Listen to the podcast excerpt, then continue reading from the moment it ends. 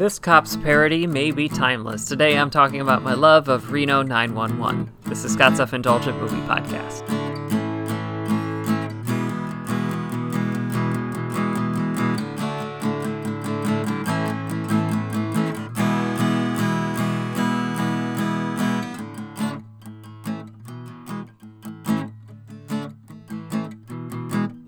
Hello, movie friends. Welcome to Scott's Self Indulgent Movie Podcast. I am Scott, and today I'm talking about Reno 911, talking about a show that, uh, you know, kind of came up when I was in school, both in, in high school and all that. and, uh, yeah, and then it, it's kept coming back over the years with different iterations, or the characters have showed up in other things, and they just came back again and made a movie, another movie. So, um, my wife and I, my wife Sharon and I are both big fans of the show. Finally got a chance with a different streaming service to check it out, and you'd think it wouldn't hold up, but it holds up pretty well. So without further ado, let's get started. So I love a comfort show, a show that you know backwards and forwards, but will continue to watch over and over again because it's late or you're in a bad mood. A lot of folks from my generation love The Office, and Sharon and I love Reno 911. The central uh, the Comedy Central Cops parody initially ran from 2003 to 2009 and got a theatrical movie made. Since then, the characters and show have continued to come back for more runs. Fans can't get enough, and I'm one of them. Which is weird, right? In an era when progressively minded viewers are trying to analyze media portrayals of the police with a hypercritical eye, a shop that could be pitched as cops behaving badly sounds like a terrible idea and yet Reno 911 has aged surprisingly well. Well, mostly. So today I'm going to dive into why I think that is and the few sticking points. So let's start with the setup. The show is a parody of cops that follows the members of the Reno Sheriff's Department as they handle their day to day calls, as well as their overblown personal and professional drama. Each member of the cast plays one of the deputies who all fulfill a particular stereotype. Thomas Lennon plays the team's lieutenant and outwardly gay officer, Jim Dangle. Kerri Kenney Silver plays the team's wild car- card and insulting idiot, Deputy Trudy Wiegel. Cedric Yarbrough plays the team's resident sex symbol and player, Deputy Sven Jones. Carlos Alas um, sorry, yeah, Carlo, ah, sorry, plays the team's resident old school man and racist, who, in a supreme bit of irony, is Mexican, De- Deputy James Oswaldo Garcia. Wendi McLendon Covey plays the resident sexpot, Deputy Clementine Johnson. Niecy Nash plays our biggest talker, Deputy Raineesha Williams. And Robert Ben Garant plays our resident redneck and physical punching bag, Travis Jr. In later years, they would be joined by Mary Birdsong as our closeted lesbian character, Deputy Cherisha Kimball. Ian Roberts plays our gun toting hothead, Sergeant J- Jake Declan. And Joe Lo Truglio plays our overeager Frank Salvatore Rizzo.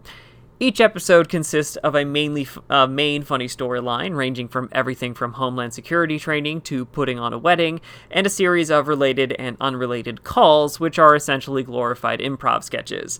And it fucking works, even now, for three big reasons. The first is that silly is timeless.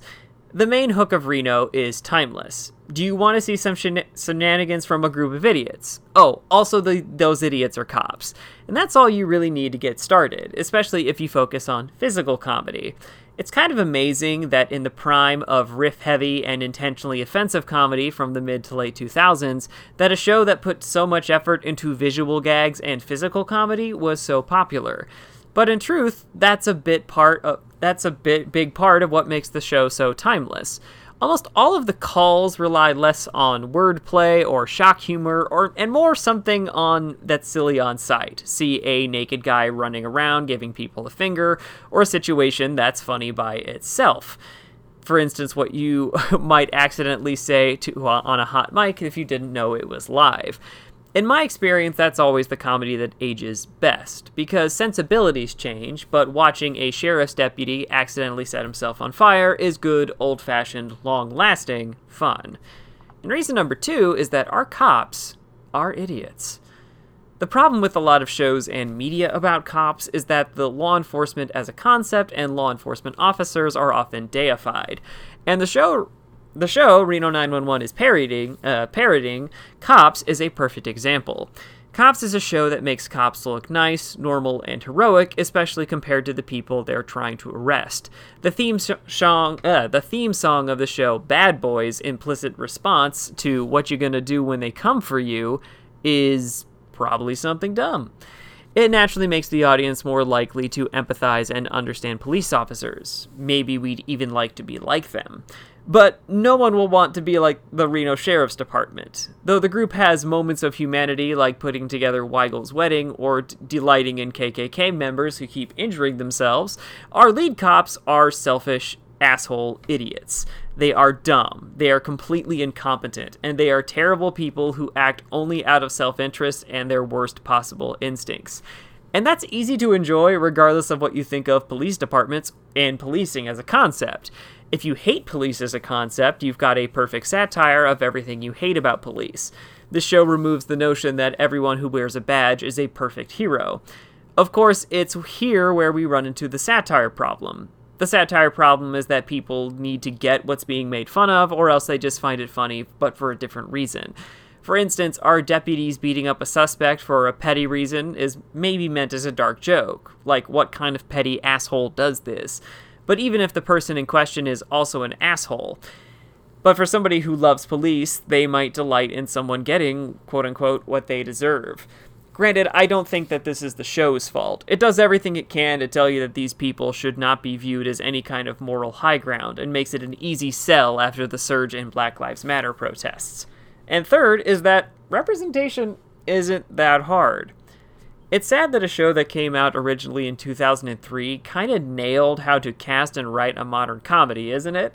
For the majority of the show's run, the cast has been equal parts men and women, had three actors of color, and multiple openly queer characters, either as lead cast members or recurring bits. Not only that, but they each fall into and refute stereotypes. Thomas Lennon's Lieutenant Dangle and Cedric Yarbrough's Deputy Jones are two of my favorite examples. Everything about Dangle is a gay stereotype. His voice is effeminate, he openly flirts with men, has a deep knowledge of musical theater, and oh yeah, his sheriff's uniform has shorts. But how many gay characters do you know, especially in this era, that were portrayed as dumb as Dangle is? The key to Dangle is that he wishes he was the more dashing and talented version of the person he is. He just carries himself as better than everyone he works with but he's just as dumb, just as incompetent, and just as likely to get caught up in something stupid. He asks a man holding him up at gunpoint if he can sing a question. It reminds me a lot of an old Patton Oswalt bit where he muses on the what uh, on what if the rom-com gay best friend character couldn't come up with quips on the spot. And in essence, that's Dangle. Also, for as much as the police portray themselves as hyper-masculine, Dangle, being the leader of this gang, is a great subversion. Likewise, Deputy Jones is a smooth ladies' man who dunks on white breakdancers, a black American stereotype. But he's also not as smooth as he thinks he is, is prone to very unflattering freakouts in a high pitched voice, and in the first season has sex with Dangle because I'll try anything once. That would be progressive now. Of course, there's some stuff that hasn't aged well, and it's the stuff you'd expect. The thing that gets every edgy show every time language and time.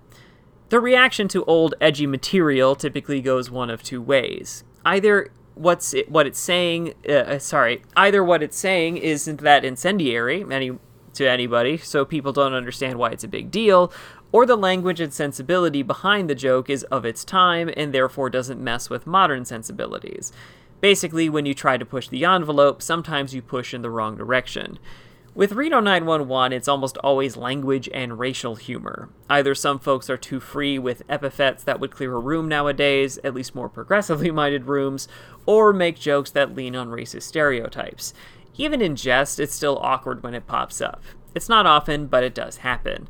Of course, I watch the show knowing that's a possibility and understand that they wouldn't write it that the same way today. And would you look at that?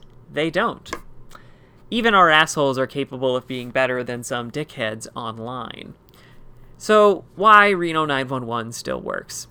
This is the part where I make a broad swing about how shows that make fun of power structures rather than reinforcing them tend to age well, which is generally true, but honestly doesn't explain what makes Reno 911 special. The truth is that they found an almost ageless premise, made a silly as hell show, and made the show with a diverse group of people playing a diverse group of characters. Sometimes it's that simple. This has been Scott's Self Indulgent Movie Podcast. Thank you so much for listening. Don't forget to like, share, and subscribe wherever you get your podcasts. And don't forget to join our Facebook group, Scott's Self Indulgent Movie World, for the latest reviews, discussions, and more. See you next time, everybody, and stay safe.